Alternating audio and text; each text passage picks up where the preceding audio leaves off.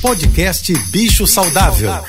Fique agora com dicas e informações para melhorar a vida do seu pet. Com a veterinária Rita Erickson, especialista em comportamento animal.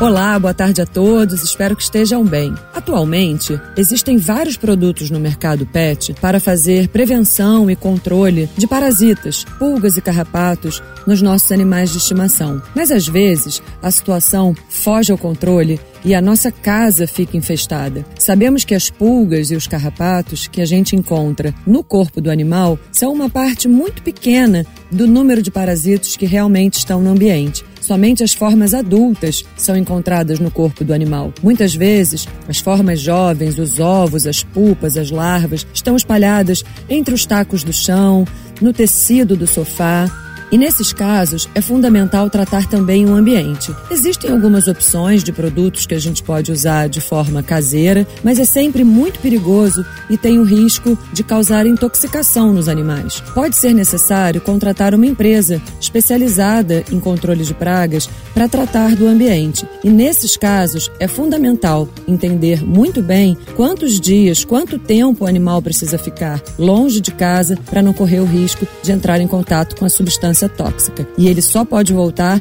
depois que a casa estiver bem limpa e sem aquele odor característico dos inseticidas. Se você quiser saber mais sobre cães e gatos, me siga no Instagram ritaerickson.veterinária. Um beijo e até amanhã. Você ouviu o podcast Bicho Saudável.